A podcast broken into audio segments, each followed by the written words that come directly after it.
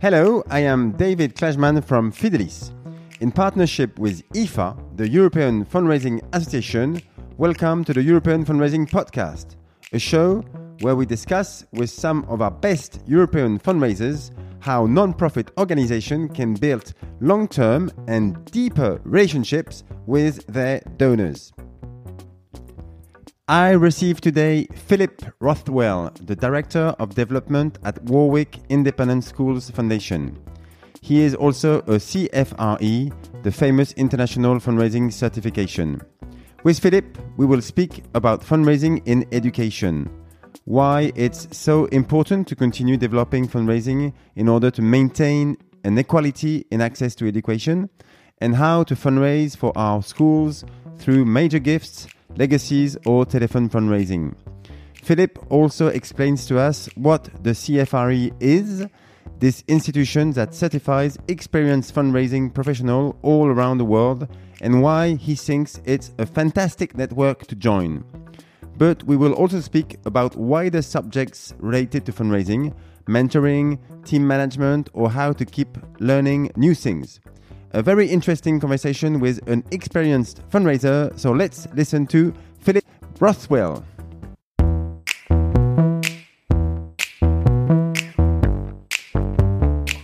Welcome, everyone. Today I am welcoming Phillip Rothwell, who's uh, English and Director of Development at Warwick Independent Schools Foundation. Hello, Phillip. Hello, nice to see you, David. So, Phillip, we are going to speak today about uh, fundraising and education, a subject uh, you know very well. But we are we will also speak about wider subjects related to fundraising. Uh, you are a CFRE, this huge uh, international certific- certification used a lot in the US. So, you will explain to us what it is exactly and why uh, European fundraisers should look at it closely. And on the way, we will try to benefit from your experience in many little things on how to be a better fundraiser for our organizations. But first, Phillip, could you tell us a bit more about uh, you and present yourself, please? Sure. Well, I'm a fundraiser based in the UK. I work for an independent school. Uh, but my first experience of philanthropy started many years ago. I was about six or seven, and my primary school um, I, I organized a collection of dog food cans for a local dog shelter. Um, I don't know why, I can't remember the details, but I remember collecting them from my classmates and stacking them up in the main hall. And I remember, unfortunately, they did a, a, a PE lesson, uh, you know, a games lesson, and someone crashed into them and they came falling down and uh, they're all dented, but it doesn't matter. The dog shelter really appreciated it, but I really enjoyed um, of raising the profile and, and getting those cans and, and giving to that charity. And I suppose I didn't really know later on what I wanted to do, but you know, I always enjoyed sort of being involved with charity and helping if I could. And when I was at university, um, I studied religion and theology. And uh, after that, I worked, I stayed on at a university to work in their development team, uh, alumni and development fundraising team at the University of Warwick. Uh, then after that, after a couple of years, I went to London Business School and worked for, uh, in a fundraising team there. And then about 10 years ago, the opportunity came to work at my old school, which is where I am now. Uh, it set up the fundraising office and we raised money for bursaries, which are free places to, at, the, at, the, school, and uh, buildings and capital projects. And uh, really enjoy it. I have to say, I never planned to take this path. Um, I think 15 years ago when I first started, it was um, quite unusual still. Uh, now I yeah. look at people and I think, wow, it's a proper career path. People go into it from university and, and there's a proper career progression. And uh, I have to say, I love it. It's great. I get to meet some really fascinating people, um, meet uh, people working in different so you, uh, branches of education. Yeah, you saw a lot of changes in the, in the last 15 years. Like you said, uh, uh, I think we saw it in many countries. it, has been more structured and, and basically student may are beginning to know that it's a real job you can do a career on. This is this is new. Yeah, it's definitely. Um, people have chosen it as a career path now. And not just that, but leaders of schools, universities, and different charities now understand philanthropy a lot more and how to raise money. They they now know it's a, there's a proper process that you go through. Uh, it's a it's a proper profession, and you don't just go and ask for money or write letters to people and hope money comes in. There's proper techniques and tools that you can learn along the way. And uh, I think I, I, I to gather as much information as possible and meet as many interesting people as possible. And I think the future of fundraising uh, in in the UK and Europe yeah, it looks very bright. There's some really good people doing some great things, um, charities and, and, and, institutions across Europe. And uh, do, I think we're in a very exciting place. Do you think we have enough um, people to look up to? I mean, people uh, that are well known as being uh, successful as fundraisers. Uh, I know. I, I, guess you know in every family, uh, when you think of what job you're going to do uh, later, it's it's good to have a a kid needs someone to have in mind or someone he wants to resemble to do you think we have enough of this, or we need? Uh... Yeah, I don't think we do. I don't think there's many people we, we can instantly think of who are, you know, yeah.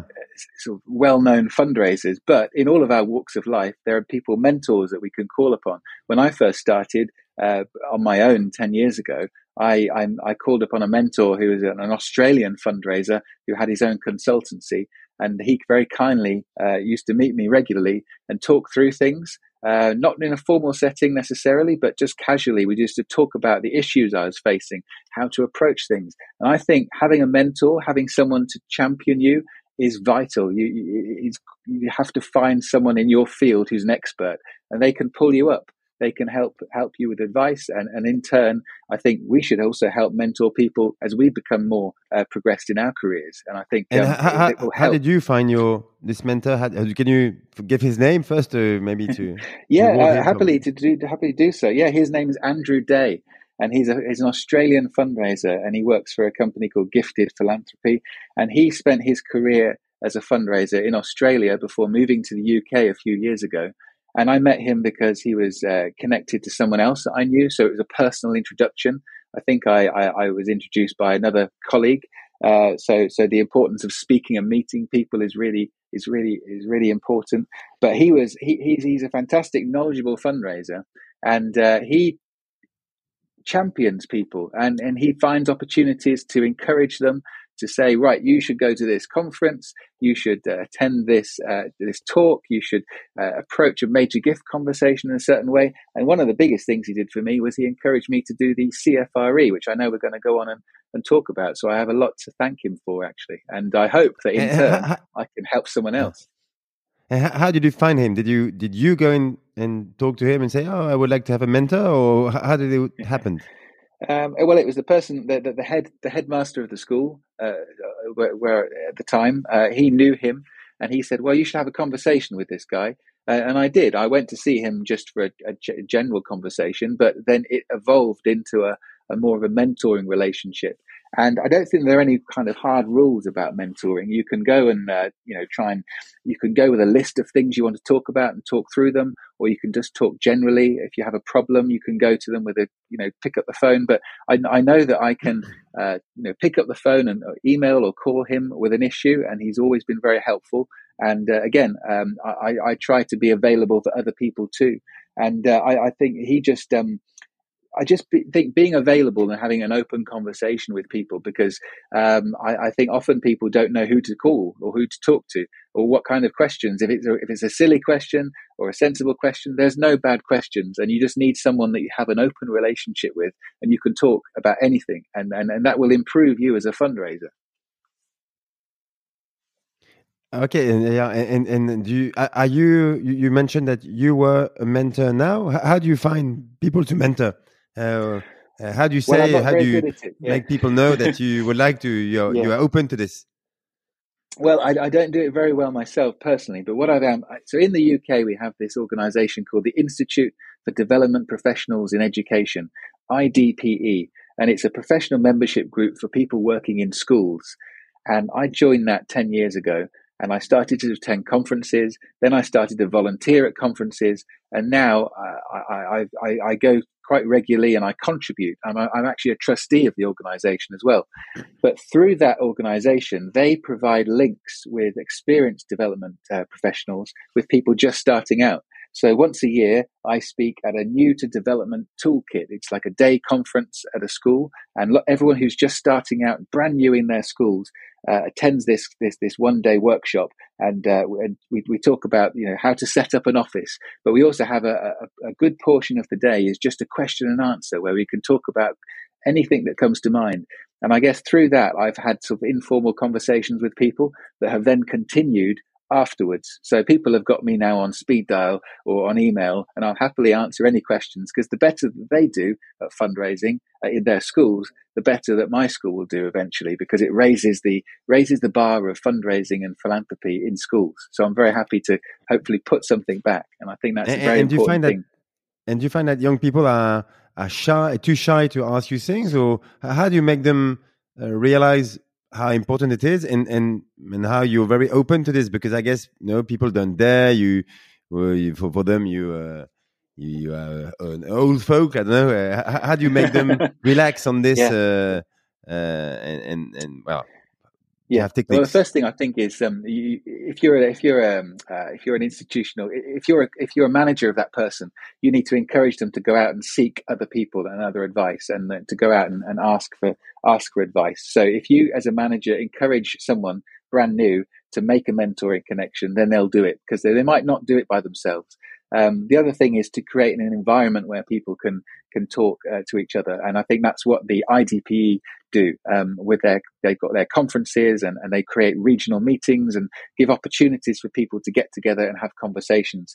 That can then progress to a more formal mentoring relationship. And I admit I've not been very good at creating a sort of a formal relationship with anybody uh, to mentor them, but I try to I try to use mentoring habits with people uh, the same things that I learned from Andrew and other people who've helped to guide me, I try to use them with other people. And I think if you just become approachable and uh, you know talk at conferences and just make an effort to speak with people because we all remember what it's like working uh, walking into a conference for the first time not knowing anybody and there's yeah. someone over there chatting in groups and how do you get into that group I think you have to teach someone just starting out it's okay to just be bold and ask for help because everyone started out knowing nothing at all yeah, yeah, of course, of course. And, and some people are, are, good at this, but uh, most people are afraid to go and ask. Yeah. And I know it's a, it's a, uh, well, we've got this fundraising association in, in, in France, and I know it's always a, a, subject. How do you, because young people come and see that there's only,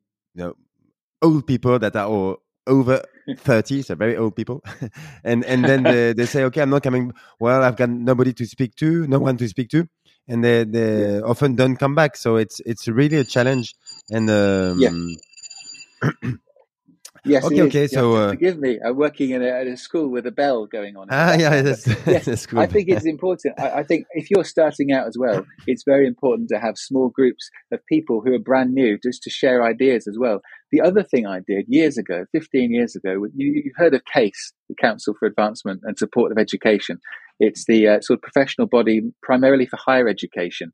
So yeah. CASE is is a huge organisation. It's global, but CASE Europe they do this thing every year called the Spring Institute, and it was tremendous. I got sent on that in the first two or three weeks of starting my career uh, when I was at, at, working at a university, and it's an intensive three day uh, three day sort of training workshop for uh, based at a university, and it's led by experienced fundraisers, and they teach you all manner of things. But the best thing was for me, I, I, I attended that with a cohort of I don't know how many other people, about you know fifty other people, all yeah. starting out in development, and I've kept in touch with a, a good number of those people and I followed. We followed each other through our career. So I've um, you know, I still keep in touch. And, and last summer, I dropped in on a, on someone who I met at this conference, who's now a, a development director at a very prestigious school in Oxford.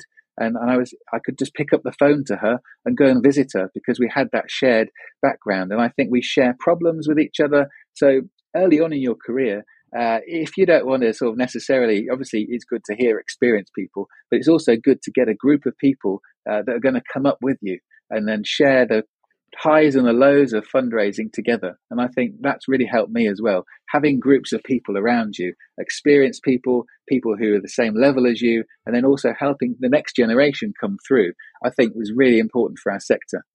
Yeah, okay. Okay, great. Um, so today you, you fundraise for the, the Warwick schools. Uh, could you explain to us what it is to, to fundraise for British schools or, or maybe first give us uh, a brief history of the mm-hmm. Warwick schools? Yeah, well, uh, Warwick Schools Foundation is a group of about five schools. Um, there's nearly 3,000 children in those schools. And I started off working just for one of those schools, Warwick Boys School. And Warwick School traces its history back to the year 914. So it's one of the oldest schools in the UK. It's uh, perhaps in the world. It's 1114 or old. One nine fourteen. Nine fourteen. Ah, yeah, nine fourteen. um, it was originally based, I think, in the grounds of Warwick Castle, which, if you've never been, you should come one day. Uh, it, it's uh, it, it is castle, and, and lots. And there are a few of these schools now uh, in the country who started off many years ago in cathedrals or in uh, mon- uh, monasteries uh, to educate children. and there's a there's a there's a great history of independent schools in the UK, some very prestigious schools, but also lots of schools who have just founded in the last hundred years. And one thing that many of these schools have in common is that they were founded to educate uh, the children of poor families. And many of them had foundations set up to help pay for free education. And in the last hundred or so years, uh, that education stopped being free, and uh, and then it became uh, you had to pay for it. And now uh, we got to the stage where there's no government funds to pay for free education at these schools anymore. Um, so independent schools, in particular, have to raise money to increase access to their schools. So that's one of the primary things that I've been doing over the last few years. It's going back to our alumni, our former pupils, and saying, um, you got a great education for free um, in many cases, and will you give back to help the next generation? So I do that primarily through um, regular gifts and telephone fundraising, things that many fundraisers in all sectors will be familiar with. Uh, yeah. Legacy gifts, so people leaving money in their will to the school, is a huge uh, is a huge source of income for us. And major gifts, I, I spend some of my time, a big part of my time, trying to find people who could make a big gift to the school, um, to, to maybe to fund a whole place uh, at the school. And uh, we do all that because we, we sort of we, we run a program of events and activities to re-engage people and do fundraising. And that's what lots of schools in the uk are doing at the moment and and and, and in europe i'm sure too. Uh, do, you, do you, can you share uh, a few figures on, on, on this fundraising? Uh, know what you can share, uh, so we have an idea of the yeah, well, I'm sure our school is uh, we, we raise modest funds, so we, we're not one of the big schools that raise millions and millions of pounds. Uh, but our school um, uh, typically a major gift for us is around uh, twenty thousand pounds. Um, recently, we had someone sponsor uh, a, a, new food lab for one hundred thousand pounds. We've had legacy gifts ranging from a thousand pounds to around eight hundred thousand pounds. And every school is going to be different. Some schools uh, have huge uh, sources of income from people. Um, we get our income from uh, alumni uh, and from yeah. parents primarily. And some schools might focus almost all, all on parents. Um, a good thing to look back on, though, is uh, IDPE, which I mentioned earlier, just yeah. produced a new benchmarking report um, across the uh, for the sector. So they measured the last three years of uh, sort of income from schools, and they worked out what worked best and what didn't. And uh, one of the key findings for them was that they had um, uh, a majority of schools in the UK sort of raised uh, smaller amounts of money, so less than hundred thousand pounds. But uh, uh, most the most successful schools raised about hundred to five hundred thousand pounds, and there are very few schools, a small number, who are raising five hundred thousand pounds plus per year. Um, and uh, the, the, the, report looked at ways and habits that all those top schools were in, were using to raise money.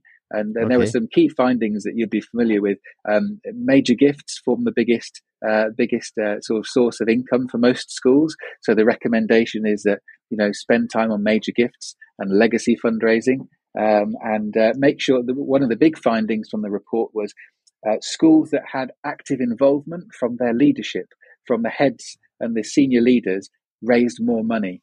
Uh, so schools working closely with the development director and the head uh, always raised more money than schools that didn't. So um, I've seen over the last few years now in, in, in UK schools, development and fundraising is now much more aligned with with the school strategy. Whereas years ago, it used to be just an add-on. It used to be something the school said, "Well, let's let's let's see how much money we can raise." But now it's really understood as a proper profession by by the headmasters and the governors. But, but this, I have. What is the the importance of fundraising compared to other sources of revenue for? for a school? I mean, uh, the the student mm. fees uh, are still uh, ninety nine percent of the revenues, no? Or, or mm.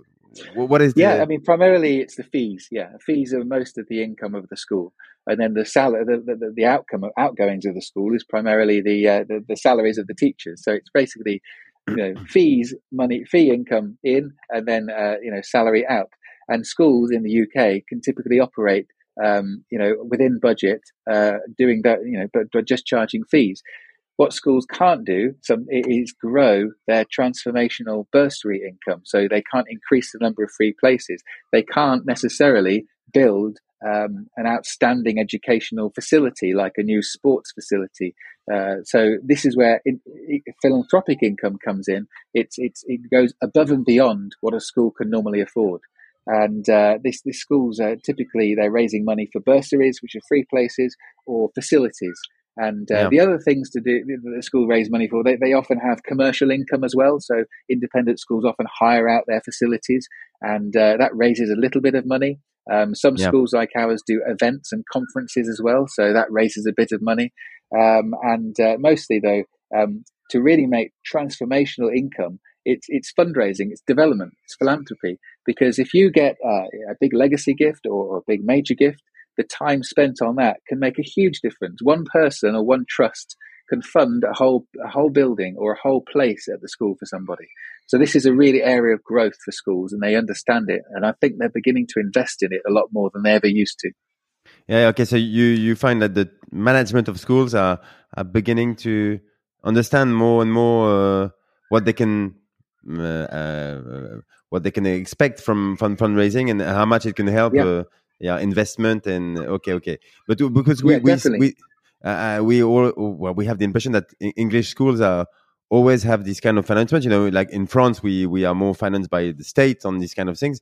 Yeah. Uh, and and but more and more we are also uh, going to fundraise and. Uh, on independent people. So, but so um, so you find that even in England, management of the schools didn't really have this uh, expectation on fundraising in the last years. I mean, it, it's still uh, they are more and more aware of what they can uh, achieve. Yeah, fundraising. Yeah, definitely. I mean, in the past, um, if they wanted to do some fundraising, they a school might appoint um, a teacher uh, who would maybe be coming close to retirement, uh, you know, to say, right, you can try and raise some money. And but now schools are really understanding it. I mean, another thing I did in the last two or three years, an IDPE present every year uh, in front of new headmasters and headmistresses so that they, they go to the conferences of these heads and these leaders and they talk about fundraising.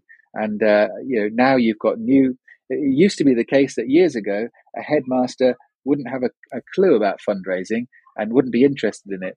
Now, um, it's almost part of the job description of many heads when they take up a new post, which is fantastic. And it's, it's kind of looking over to the United States schools fundraising in the United States is massive. It's almost expected that when you take up a place at the school, you also make a gift to the school on a regular basis. Uh, we yeah. don't have that yet, but we definitely have a much more open discussion about giving, and heads are willing to talk about it, and governors are willing to talk about it as well. And it's not just fee paying schools, there's lots of um, state funded schools in the UK that are also raising tremendous amounts of money for new facilities. And parents are quite happy to, to, to provide funds because that helps make a, a, fantastic building possible for their children that otherwise wouldn't be. Um, yeah. So there's it's definitely it's becoming much more accepted now in the UK, and I hope now uh, you know in, in, the more state-funded areas of, of Europe as well that, that that you can understand the power of raising money on top of the current operating budget can make a huge difference. Okay, okay, yeah, great, and and. Um do you get inspiration for from other country? Uh, I mean, the US is always, I guess, uh, what we uh, we look at when it's school education, but because they they are they have been doing this for a long time, and you say, like you say, it's huge over there. But are there other country, or is it really the way we finance our school systems are too different from one European country to another? Or I mean, ha have you looked um, at fundraising in other countries? Yeah. A little bit. I mean, I spend a bit of time now working with the, with the US organizations and US schools.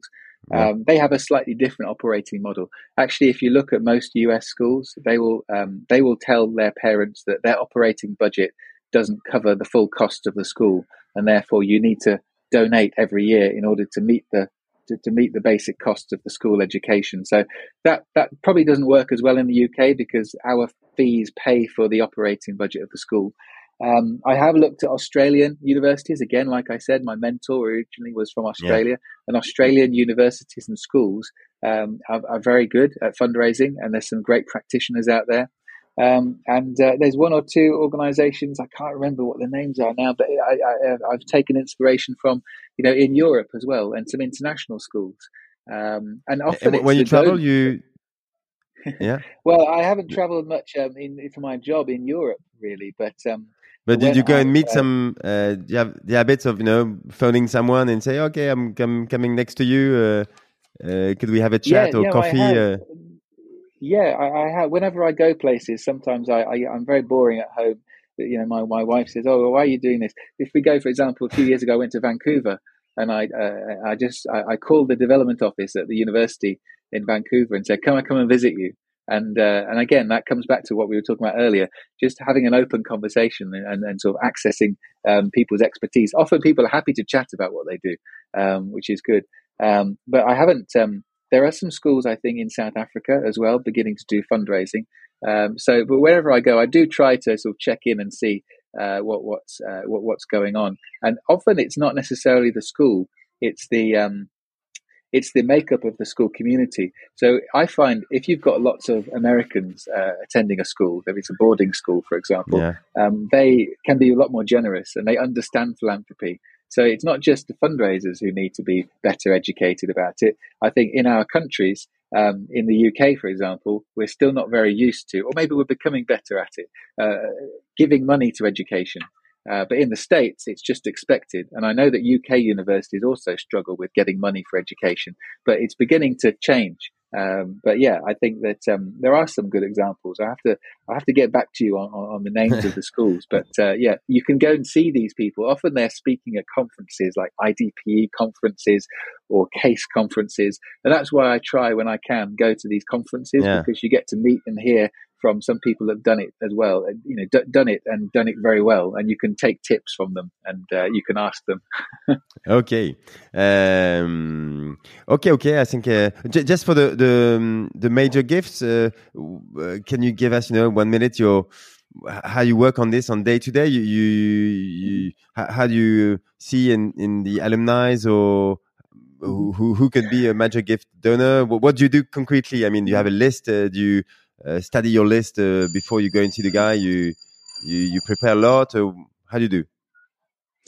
Yeah, I tried to learn about major gifts through my career, and uh, one of the first things I did when I started at the University of Warwick, my boss was a major gifts manager, and she took me out on meetings with people. So I guess the first thing to say is she taught me that you should always pick up the phone to people and uh, have a conversation and try to get a meeting.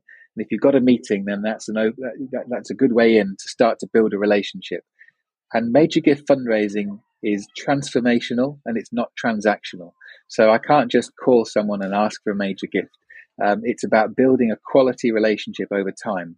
And yeah. the best thing about working in a school is that some of the people I'm speaking to um, spent, I don't know, 10, 12 years of their life, their childhood at their school. And they've got fond memories um, and uh, they, they're really connected with their schools. So I've really enjoyed sort of reconnecting with people and uh, sort of building that relationship and then asking for their support.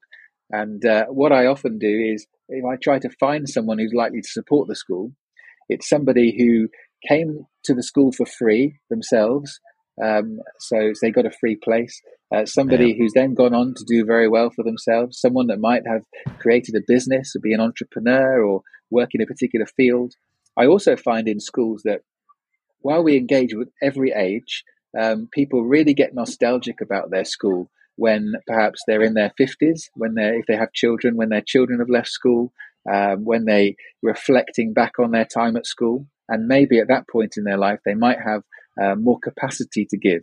Um, and it's about giving, uh, well, most of my major gift donors didn't start off just making a major gift. They also made smaller gifts along the way. So uh, several smaller donations before leading to a big gift or perhaps the ultimate gift of leaving a legacy. So it's building a long term relationship. And in this long term relationship, I guess it's it's also. I mean, you have to stay. A you fundraiser has to have to stay a long time in the institution because this this relationship is built more uh, with you and with the school, but mostly with you. So if if you go, uh, you lose uh, all this or not? I mean, uh, the IDPE benchmarking report one of the findings in it states that the longer a fundraiser, a development director has been in post, the more money a school raises. And I do think there's a there's a bit of truth in that. Obviously, people do move on, and that's fine. But with fundraising, particularly major gift fundraising, it's important to build those relationships, and it takes time to build new relationships. So it just makes sense that um, we should focus in the in fundraising profession on retaining people. And this is something which is coming down, you know, to you know younger generations now. They will have several different jobs throughout their years, you know, whereas in the past, 30 years ago, people might have two or three jobs. So I don't know how fundraising will adapt, but it needs to because um, if people are only staying somewhere for three or four years and then moving on, how do you build those long-term relationships? Yeah. So I think that's something that our sector has to has to consider and how we hold on to people and really create a career path for them within their own institutions because that's when they can really get transformational income it's when they build these big relationships with that with, with supporters yeah, uh, okay, okay. Well, it's uh, very interesting. Um, okay, now, now, um, uh, I would like to talk about um, CFRE. Uh, mm-hmm. so it's a word that uh, we fundraiser have all heard about. Uh, the, the, these four letters are often next to names on uh, LinkedIn, for example, on uh, of the American fundraisers. Uh, I've never understood in much in detail what they meant. So, um, Phillip, could you explain to us what yeah. is CFRE? CFRE stands for Certified Fundraising Executive. So it's the only internationally recognized um, certification for fundraisers in the world, and uh, it's it's it's a very important honor, and it's for people, which is why you see it after their names on LinkedIn or all sorts of things. It's basically a badge which says you are a fundraising practitioner that holds the highest standards in philanthropy, that you actively raise funds, and you also contribute uh, back to the fundraising and or philanthropic sector. Um, it's 40 years old. It started in the US, and a lot of the CFREs, um, as we call them, their CFREs, are based in North America. But there's a growing number of us around the world. Um, so there's about 50 of us in the UK. There's a, a good number of people in, the, in Europe and, and in Australia. And uh, I'm really passionate about the CFRE. I think yeah, it's such it's, an important certification. It's funny what you say on, on the honor. Like, I mean, it's it's different from uh, a certificate from a business school, for for example. I don't know. Uh, you you see. Uh, I mean, why does everybody puts it right to next to their name on uh, every uh, social media when they it, it, it means something like you say it, it's uh, it it means really that they are proud of this this this certification. I don't know how but how does it work? I mean, explain to us uh, how that you wh yeah. why are you proud of this more than maybe uh, uh, something you got? Yeah. oh, I can tell you. Yeah. Well, in the last few in the last few years, I'm proud of achieving my MBA, uh, which I did while I was also working, and my CFRE. Now, the difference between the two is that my MBA was like a two year course, which I had to work and do, uh, you know, modules, and I had to do um, final exams, etc. Uh, and then I've got my certificate. that's it. I've got my MBA. It's one time. The CFRE is something that you have to constantly renew every three years. You have to, it shows you are actively fundraising. So you have to work hard to attain it, and then you have to keep working to, to retain it, to keep, to keep the CFRE. So just to explain briefly how it works, um, there's, there's, there's two parts for getting the CFRE. Firstly, you need to be have you need to be a fundraiser with um, I think it's like three or four years experience, and you need to okay. gain a number of points. Um, I won't go into the detail about it and, and, bore you now, but you need to acquire points that show, firstly, that you're actively fundraising. So you need to show on the application form uh, that you have personally raised or been involved with gifts at different levels. Um, you then also need to uh, complete um, an exam. So you have to do the application form. Um, that has to be accepted. So you can only do it once you've worked in fundraising for a little bit, you're mid career perhaps. And then you have to do an exam. And the exam is what scares people the most, but it's the most fun thing, actually, if you think about it. The exam is um, a 200 question multiple choice exam. There's four answers per each question. Yeah. And you have four hours to complete this exam. And you have to go to a test center, or actually, since the pandemic, you can now do it at home uh, on online on your computer, but it's under test conditions. It's really rigorously tested by I think it's a company called Pearson, who, who basically an international testing organization, and they protect the exam at all costs. It's very highly highly protected exam, and you study for the exam by uh, studying a number of resource books. Um, and you you answer these questions, and most people do the exam in about two hours forty five minutes. Um, but the well, purpose so, of the exam. Do you have an example of, question, of this question? No, just uh, to give us a, uh, it's a. Uh, well, what kind of uh, on what are these questions on? I mean, uh, uh, well, they're all going to be questions that you're familiar with as a fundraiser. So some of them are multiple. Cho- they're all multiple choice questions. Um, so I don't know. One of the questions could be, and these aren't. This isn't a question. It could be sort of, what's the most important motivation for a donor uh, when, when when you're asking for, for, for, for what's the most important thing uh, when you're asking for money? What's the most effective way to ask for money? Uh, and uh, you okay. know, it could be it could be a question. It could be you know send send send a letter. It could be meet in person uh, to ask in person. It could be um, you know just uh, to, to, just just uh, an email appeal or something. And you have to choose from those options what what's the most effective way to do that particular thing. And each question um, and in that regard, I'd say the question would be asking face to face. That's the most, while email fundraising and letters do make a difference, direct mail makes a difference. We, as fundraisers, we all know the most important thing that we have to do is ask people. And if we can ask face to face, that's the most most powerful way. So it's just employing and using the things that we know as fundraisers, but in a rigorous way. So each of the questions is referenced against a um, against a, a, a, source text, like a, a fundraising textbook, and okay. uh, it's it's rigorously put together. So it's it's something that if you worked in fundraising, you would be able to answer, but you would need to study for it uh, as well and approach the questions. And and and the thing is, basically, once you've done the exam, um, that's it. You don't have to do the exam ever again. oh, yeah, so the exam is done once. So yeah, what? what so you say thing. you have to uh, every let's say three years. Um, you have to yeah. do something so, again. To yeah. what, what do you do every three years? Three years. So you you do the exam the first time, which is the application form, which you, you have to list the number of you have to acquire a number of points to show that you're qualified to, to, to have take the CFRE, and then you have to sit the exam. Once you've passed the exam, fantastic. Uh, you don't have to do the exam again. But every three years, you have to recertify. So you have to tally up. You have to you have to you have to go back and and uh, put together a new form and update your number of points. So, for example, me, uh, I have to show that I have actively raised funds. So I put that down on the form. Okay. Another thing I have to do is show that I volunteered in fundraising. So I put down uh, when I've spoken at a conference. That counts. That gets you number okay. of points. You also have to put down what you've attended by way of training. So you have to show that you've attended training uh, in order to keep your uh, fundraising knowledge current. And uh, you send off the application every three years and it gets assessed, and then you get your CFRE renewed. Um, so that's perhaps the most important distinction to make. It's not just a one time thing. The CFRE is something which is active throughout your career. You could lose the CFRE if you left fundraising or didn't do any training or didn't volunteer. So CFREs are really actively involved in fundraising and philanthropy. And that's what I really enjoy about it. They're really engaged.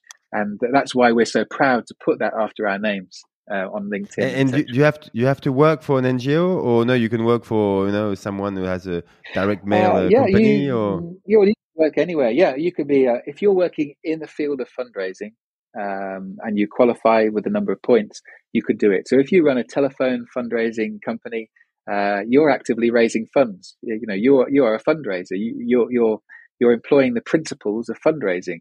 So you could do that, uh, or, or, if you work in healthcare or, acad- or an academic institution, okay. the principles of fundraising are the same regardless. We may have talked earlier about schools and what's special about schools, but major gifts, regular gifts, these are the same things that every institution in the world uh, employs. Uh, so that, that's what makes it it's uni- it's truly universal. Everyone can take it. It's a global certification. So if you work in the US, UK, Australia, anywhere else, the same principles apply. It's funny because and uh, there are no local differences. I mean, in different countries, it's it's the same uh, techniques or the, the same things you have to uh, master yeah, to be a fundraiser. Yeah. I mean, there are differences. I mean, in the UK, we have gift aid, um, where people need to be aware of tax uh, yeah. advantages for giving, and and that might be the same in Europe as well. Um, and uh, you know, in, in, in, in, different parts of the country, in, in the world, there are slightly different approaches for major gift fundraising. So, uh, but the same principles apply generally. The, uh, un, the underlying principles of, of major gifts or motivations for, for, for philanthropy apply. But when the um, when CFRE puts together the exam, they consider all these issues and they try to make it as universal as possible. So you could be a fundraiser, uh, you know, in the outer reaches of a, a country somewhere that's never done fundraising, right. um, and, and you could you could you could identify with this and you could um, employ these employ the employ the same principles um, across the world. Okay, okay, great, and I, I understand. And uh, uh, how much does it cost just to to register? Um, I think uh, I think at the moment, uh, roughly. I mean, what is the? Yeah, it's about about eight hundred and seventy dollars. I think US dollars. Okay. Um, so whatever that equates to uh, to register the first time, and then you have to recertify every three years. It's about five hundred dollars. And, and, it's um, something that it's it's your diploma. It's not uh, you in this specific NGO. It's a, a personal uh, certification. Well, it's a personal thing to you as a fundraiser, but um, many organisations pay for their own pay for their, um, their, their staff to do the CFRE. So I think I got a stat which I did look up: fifty four percent of CFREs say their employer contributed all or part of the cost. Okay, um, that's that's true with me. Um, but actually, you know, if you're a fundraising consultant, you're going to be paying yourself, aren't you? So, um, but people, lots of people do pay, and they see the value in it. But actually, lots of NGOs, schools, they see it as really important. It's actually because one of the one of the main thing em- emphasis of CFRE is that, that emphasis on ethics and best practice. Uh, many institutions want their uh, employees to have the CFRE because it, it shows that they are ethical fundraisers, that they follow best practices in fundraising. So many institutions will pay for CFRE. And if they've never done it or they don't know about it, um, when you're exploring that with your organization, just talk about the CFRE. And I think that they will see it as valid, as a valid professional development expense for them. It, it would definitely be better for them in the long run to, to have a CFRE. Okay. Yeah, and, and, I understand it. It being a CF, CFRE helps you to keep learning. I mean, it's it's it makes it's putting a bit uh, a nice pressure on yourself to to to go to conferences, to speak at conferences. Uh, yeah. it counts, like you said, in your points. Uh, it's it's a good way of. Um, of, uh, of of yeah of keeping learning all the time and uh yeah. you use it do you use it like this i mean uh... yeah i mean i'm uh, I, I, I haven't i'm on the uh, CFRE exam committee at the moment so okay. I, am helping at the at the moment to write new questions for exams, and I've got a pile of books, and it's fantastic. There's, there's some really interesting academic research and also practical research on fundraising, and and it, it keeps me really interested and it keeps me involved in fundraising best practice. So some of the principles of fundraising, um, I keep learning and keep renewing my knowledge. It's fantastic, and I, and, and doing the CFRE it encourages you to attend conferences and to give back and all the things we talked about at the beginning about mentoring and volunteering uh, all the cfres that you see will be finding opportunities to speak and help advance the profession um, i think it's great because to me when i started in fundraising uh, people in the UK didn't really understand it as much as they do now. Uh, it's a proper profession. Um, many organizations, many professions across the world uh, have um, a, a, certification, um, and fundraising didn't have one, but now it's got the CFRE, and it's such a fantastic thing to to be involved with. And uh, I get to meet fundraisers from across the world. I mean, there's 7,700 CFREs around the world, um, most of them in North America, but there's a growing number um, in in Europe. Uh, there's there's like around 50 people in England. Um, they, they, I've got them here. They've got there's CFREs in France, Ireland, Switzerland, Romania, Greece, Germany, Netherlands, um, and you know a, a very good uh, a very good colleague of mine. Well, someone I've, I've met um, is based in Germany, and uh, yeah. I've had a very good conversation with her about how she does fundraising in Germany, which has then helps me potentially do fundraising uh, if I with my alumni in there in Germany. Yeah, so do you, do you meet with other? How does it? You know, how do you? Are there some uh, uh, annual meeting uh, in Europe or in the States, or how does it happen? Well, how, how, do they make you uh, interact with each other? With other CFRE? Uh, well, these, yeah, if you check out the CFRE website, cfre.org, there's a lot of information. And if you register, I think there's a message board where you can access, and there's a lot of people exchanging messages. Um, in the US, what people do when they're studying for the CFRE is they form study groups and they get together and they spend a few weeks together, meeting weekly maybe, uh, to chat through the questions and how they can approach the exam.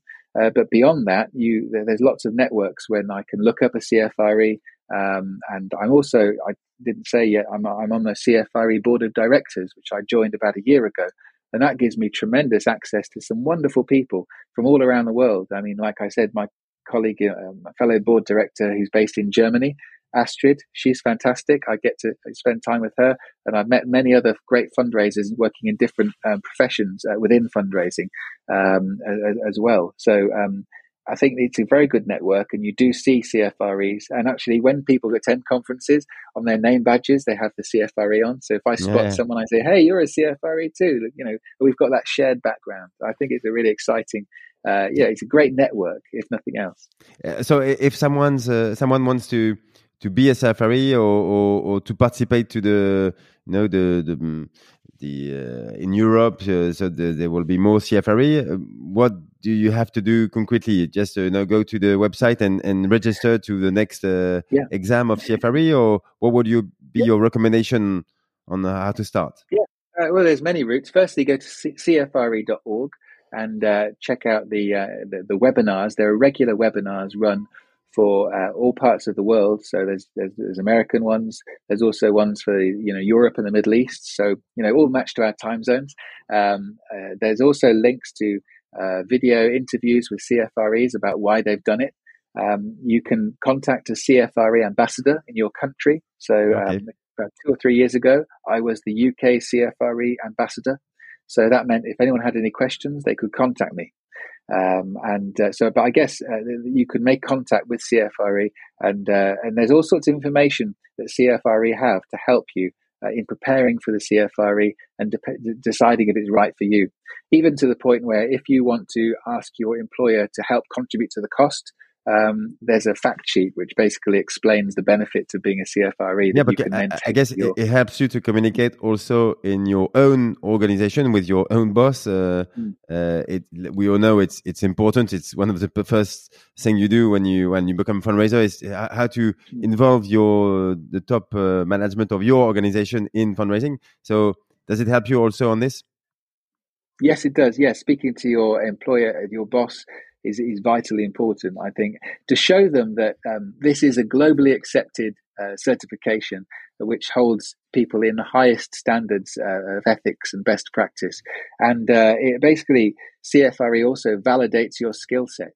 So, um, not so much in the UK because CFRE isn't known, but in the US, um, there is some stats that show uh, people who have CFRE often have a slightly higher salary, or if you are amongst a group of, of candidates for a job, uh, often having a CFRE will distinguish you above other candidates because it shows that you're really committed to the sector and it also shows that you've actively raised money. Because you can put on your CV that you've raised um, you know million dollar million euro gifts uh, but actually how can you prove it? You don't yeah. know.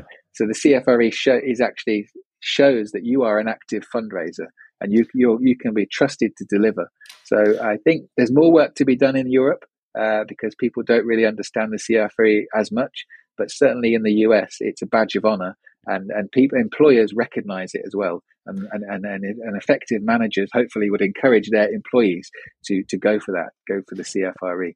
Okay, and last question on CFRE. I know it's, a bit a stupid question, but I, I know it's maybe the first reaction of uh, anyone in fundraising who's uh, working a, a, lot already and has a uh, you know uh, has you know emails to send and people to meet and uh, and is uh, late on this on that. he's going to say, okay, it's great, but where do I find the time to do something like this? Which I mean, maybe the first reaction is, okay, it's going to take me time. I understand it's interesting but I have too much operational stuff to do.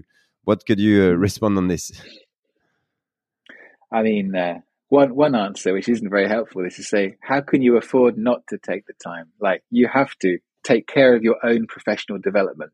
You have to find ways. You can't just be a fundraiser working on the day to day operational stuff because you won't ever improve. And, uh, you know, you need capacity to improve. So you need to believe in yourself that you need to develop as a fundraiser.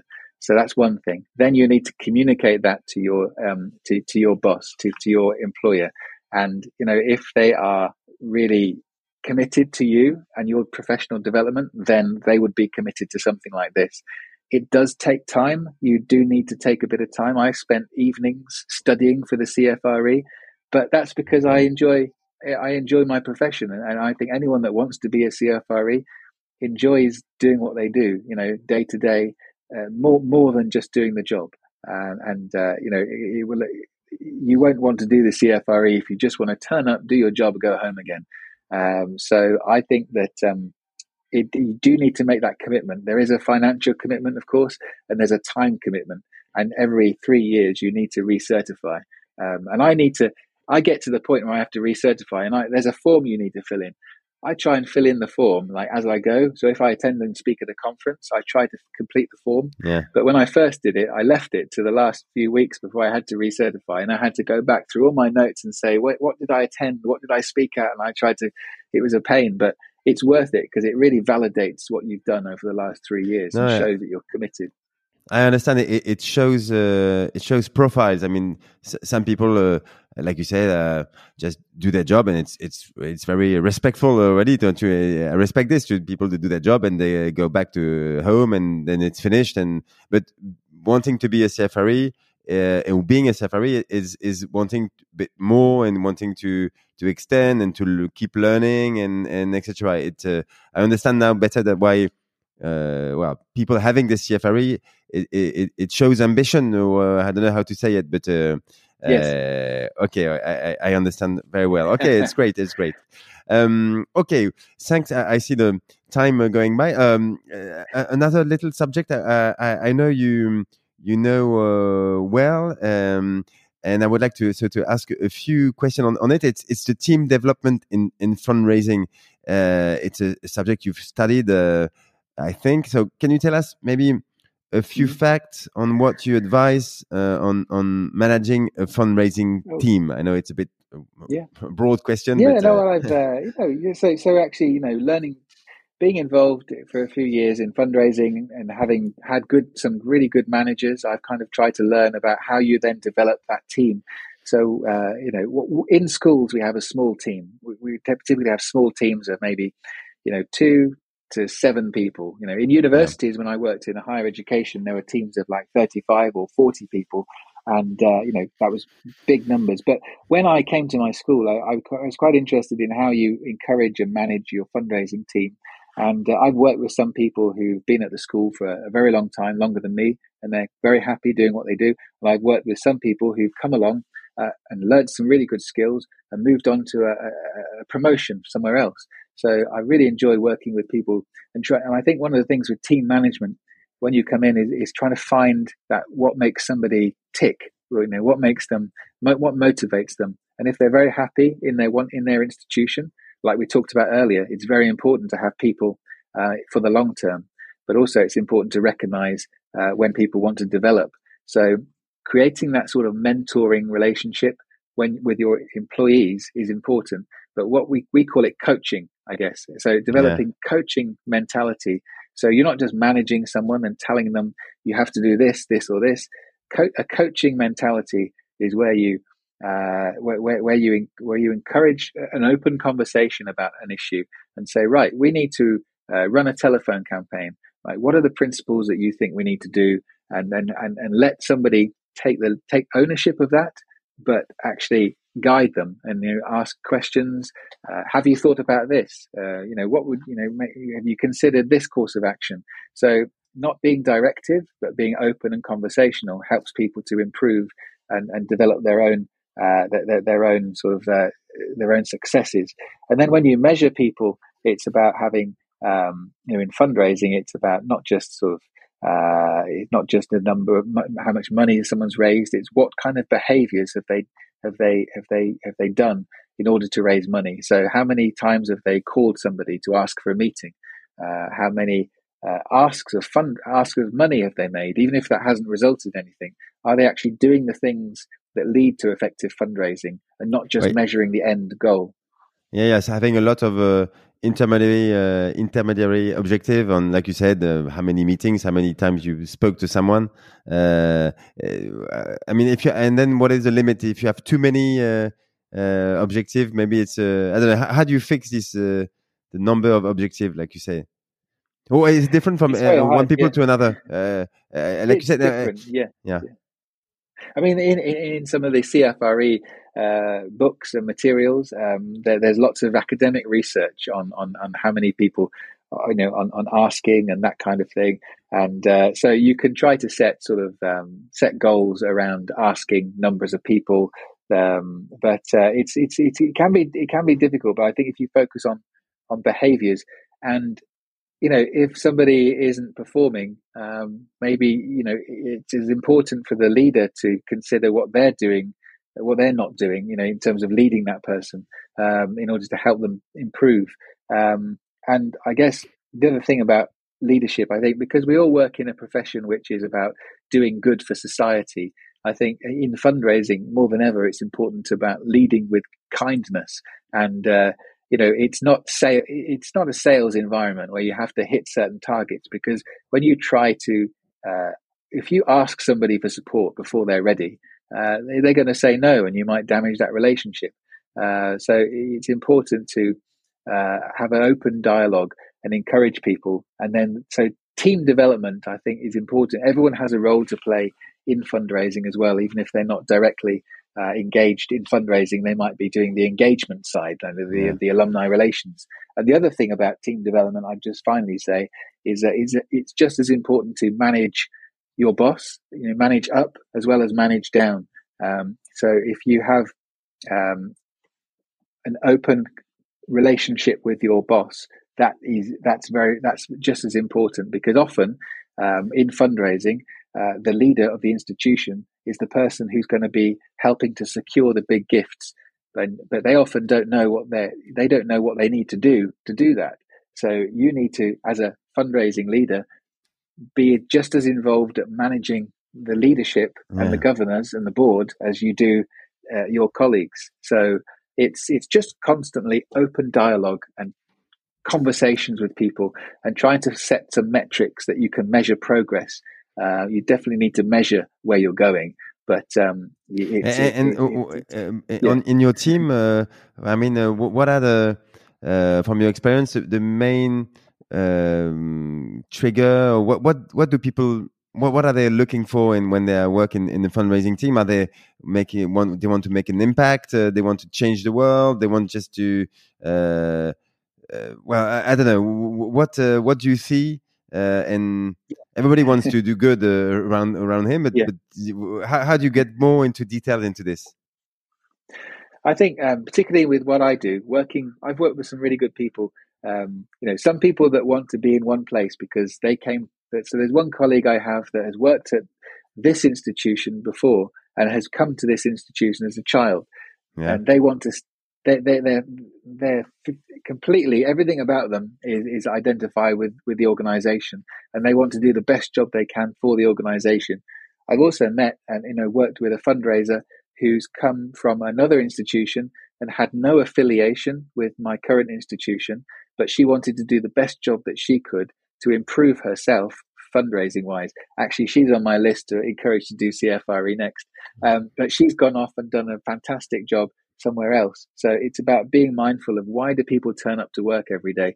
But I think most people I meet in education fundraising are just passionate about um, the, the, the, the, life changing um, benefits of education.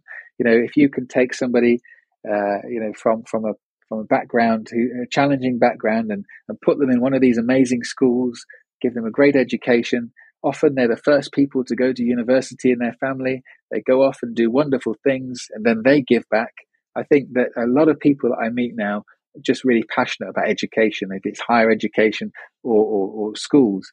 And I've also met people working in healthcare as well, and all sorts. I mean, most of the people I meet who are CFREs or generally in fundraising, they, they want to do this because they could they, they could go off and do sales elsewhere, and people can you know you could get bonuses and run you know raise you know do do all sorts of things but that's transactional. Sales is in marketing and that kind of thing yeah. it's about selling products but this is about doing good for society. And i think the best people that i've met in fundraising are just really passionate about doing the best they can. And and also one final thing is say we're all just stewards of our current organization one day you know i'll pass on to somebody else and they'll carry on and and the same with every, every institution. And, and, and I think that fundraisers, philanthropists, they want to leave place, things in a better place than they inherited them. And uh, that's yeah, yeah. really the motivation, which is, and uh, I mean, uh, our society is is more and more looking for uh, what we hear on TV, and for they don't want, like you said, any transactional or selling uh, products. It's it's more and more difficult for commercial um, entities to to to recruit because people young, young people they want to have an impact and, and change society and they, they care a bit less about uh, salary that's what people say i don't know uh, uh, yeah that's like it. I've noticed that yeah yeah so, so I mean, i'm not involved with the uh, generational sort of I, I, as i understand it i mean like millennials and gen uh, the next generation gen below yeah that Gen Z, uh, they seem to be motivated by more than just money, don't they? And I think that's quite well placed for working in philanthropy. Yeah, so it's a great opportunity for us uh, to recruit these uh, uh talented young people in, in uh, offering. We have something else to offer, uh, and that's something yeah. we should consider. And we, we and like you said, that's why more and more people are, are, are coming to our sector, and that's great. And so we have to be organized to to to to recruit them and to make them uh, uh, thrive. That's for sure. Yes, I'd love to get to the day where we can. You know, our school runs careers fairs uh, at the moment, and you can companies come and exhibit about I don't know being working in, in medicine or engineering. Uh, maybe the next careers fair, maybe one of my goals will be to get someone exhibiting from uh, a fundraising charity to show that actually this is a really fantastic uh, career that they could be part of and they could learn all about sort of the aspects of fundraising and, and, and regular gifts, major gifts, and, and it's a real profession that they could want to embrace.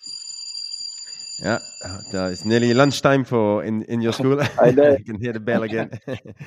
okay, okay, great. Well, uh, Phillip, we, we, are coming uh, to the end of the episode. Uh, maybe I have a, a few last questions. Uh, well, some of them you've already answered, but um, basically, I, I, understand that education for you is uh, is maybe the, the major battle and and that's what also motivates you every morning uh, to to go and fundraise is, is is working for education for you it's important.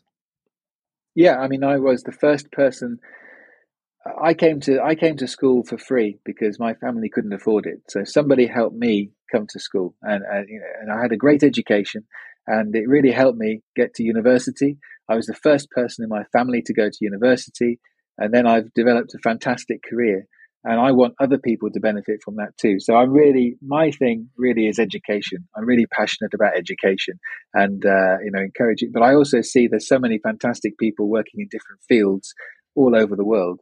Uh, but yeah, I really believe education is, is can make make a huge difference. I mean, look at the other. Uh, just very very briefly, uh, I, have been involved in years gone by um, in, in in an organisation which sets up which has set up a school in South Sudan which is one of the, the newest and most um, disrupted countries in the world. Uh, but somebody wanted to set up a girls' boarding school um, in, in South Sudan called Ibba Ibba Girls Boarding School, and um, it's it's been going for a few years now. And now there are girls who've gone through, and ordinarily they would they wouldn't have had an education, uh, secondary education, and now they've now, now they've got it. There's such life life changing benefits of education. So I think that's something I really want to continue to work in in my career. Okay, okay, well, you you certainly uh, transmit this passion, so that's great. Um, and um, well, once again, another question where you, have answered a lot, but maybe on, on very. Uh, my question was how do you keep on learning, but uh, uh maybe on very basic stuff. Do you have no website to go to, or or uh, have you got like routines that you use to yeah, keep on yeah. learning on um, fundraising? Um, I uh, on the very basic level, I just read you know, there's so much material out there for fundraisers to read. Uh, there's academic material and there's also more conversational material. Um, but I also look on on, on blogs. Um, I, I, I, try to, and I can't give you any right now off the top of my head, but I, I subscribe to a few blogs. I like to watch or listen to podcasts like your, yours. so I have to compliment you on because I think you know, listening to some of yours has given me access to people working in different parts of the world in different fields that I wouldn't normally have heard. And I like to attend conferences and, uh, you know, as you go, obviously there's many opportunities to learn. And I think uh, throughout your career, it's important to develop curiosity and always stay curious about what, you know, about what you're interested in and keep learning. Because I think the moment we stop learning, that's when we start to stagnate. Um, so I just think there's many opportunities, especially since the pandemic when everybody put videos online, uh, you know, training courses, uh, you know, they wrote blogs. There's so much material out there to to to to read through and to identify, and then ultimately, um, if I see something or, or, read something interesting, I might email that person and follow up. Um, and just so you know, keep stay curious uh, and pick up the phone or email people to ask questions. You know, always ask questions, and then just we can always improve. We can always be better than we are. We're never at the, we're never going to be at the we're never going to be the, the best fundraiser in the world. We have to learn from other people. And this is obviously where we are now with technology. We can access best practice from across the world, and it's fantastic. And, and do you find it more and more difficult to be curious with? Uh, with time or i mean well young people are very curious kids of course very curious do you find it yeah. more and more difficult or, or no you don't have this kind of uh, uh, anxiety of saying, "Oh, oh. now uh, I'm uh, I know better than most of them." I don't know. H- how do you find? Um, uh, how do you manage to to to have the courage to be more curious and, and to keep this curiosity up? And I guess sometimes you're, mm-hmm. I know you're not feeling well one morning. You don't you not don't feel like uh, picking up your phone because you're tired. Or how do you deal with this? Yeah, I mean, I think it's important to manage your energy as much as your time. So I know there are times in my in my in my job when uh, when it's the summer holidays, uh, I focus on, and there are people aren't available necessarily to call, or when it's Christmas, I there are times when I can do more uh, research and, and learn, and I think uh, that's important to manage your energy as much as anything else, and never. I mean, we never. And always, the other thing is, we none of us know everything, and I think there's so much we can learn I, I, don't really like to get into generational stuff. Maybe it's because I think I'm, I, I don't want to admit that I'm getting older myself, but, but I think the tools and techniques that the next generations learn uh, are employing, you know, uh, for fundraising, we can learn from that too. Um, so it's mutual sort of two way learning. I don't think that anyone can get to the point where they know everything in their career. So just, I think if stay curious, but also manage your energy because of course it's, it's, it's hard, isn't it, to do the day job and maybe have your family and everything else. But um, just always find an opportunity to learn and, and, bookmark a few blogs. I think, and just the other thing is, I, I I love a bit. I love running, and I do my five k runs every now and then, and uh, you know. Get a podcast, you know, listen to, subscribe to something related to what you're interested in. There's so much material out there now you can listen to as you're running and just try to take it all in. Okay, okay.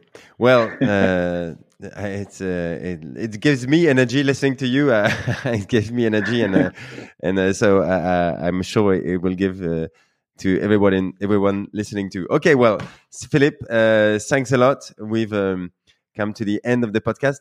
Uh, thanks for your time. It's been uh, great having you. Uh, I think you you've given a very good view on on many subjects uh, related to fundraising. Um, well, we first of all, you, you've shown us that fundraising is always uh, changing, uh, and there's uh, many ways to learn new things, new people to meet, and you just have to you know have uh, man- like like you say, manage your energy and and and, and just do it. So um, so well. Uh, go to conferences, uh, speak yourself at conferences. Uh, all this everybody can do, and and uh, I mean, we all have interesting things to share when we fundraise for an NGO. So really, no one has to be shy on this, and and and contacts is what uh, makes people uh, go and give, give, yourself energy. So. Um, uh, if you want to contact Phillip to know more on CFRE, of course, uh, don't hesitate. you can find him on, on LinkedIn or any uh, I'm sure there are hundreds of ways of contacting him. I will put everything in the notes of the podcast, of course. So um, I myself, I'm going definitely to look at CFRE. Uh, listening to you, it, it, it I mean, it, it, it makes me want to for, for, for, for myself and even yeah, to, to meet people and, and to give me the energy and to force me to have this energy. I mean, for all these reasons, I understand much more why uh, CFRE can be great. And, and, and in Europe, there's many things to do, like you said.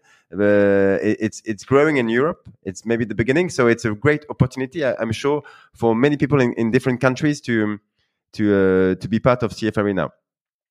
So, Philippe, thanks again, and uh, see you soon. Thank you for the opportunity, David. Thank you.